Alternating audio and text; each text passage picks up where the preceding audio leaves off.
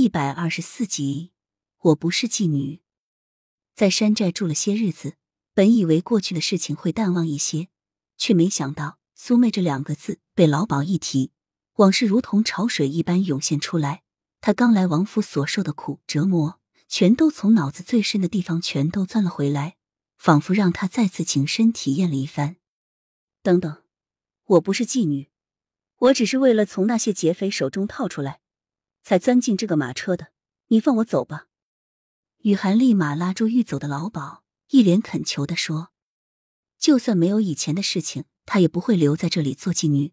更何况前世的她，说通俗一点，也是妓女，只不过比妓女好命一点，身价高点，并且她也是因为这个她才死的，所以她不会再重蹈覆辙，让自己再次陷进去。”哼，我管你以前是干什么的。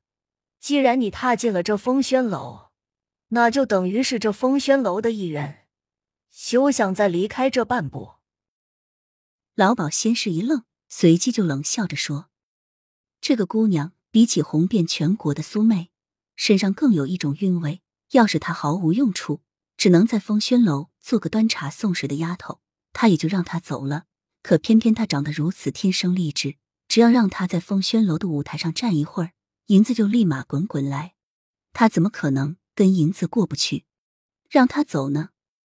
来人，将他生看管着，别让他跑了。不管雨涵怎么求，怎么说，老鸨就是不肯放过他，将他带到了一个黑漆漆的房间中。他想逃，可是这个房间似乎就是为了关押那些不肯卖身的姑娘而设置的。窗子是有铁做的，门外还站着几个打手。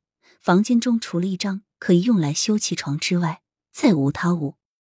过了一会儿，老鸨带着打着两个打手进来，一个丫鬟拿来一件艳丽而又暴露的衣服。本来我还准备将你培养成洛城乃至齐国的第一名名妓，但是依你现在这个样子，我只能让你尽早下去接客，你才会死了不做妓女的心。我劝你，你最好还是换上这衣服，梳洗打扮一番出去皆可，否则别怪我凤姨娘对你不客气。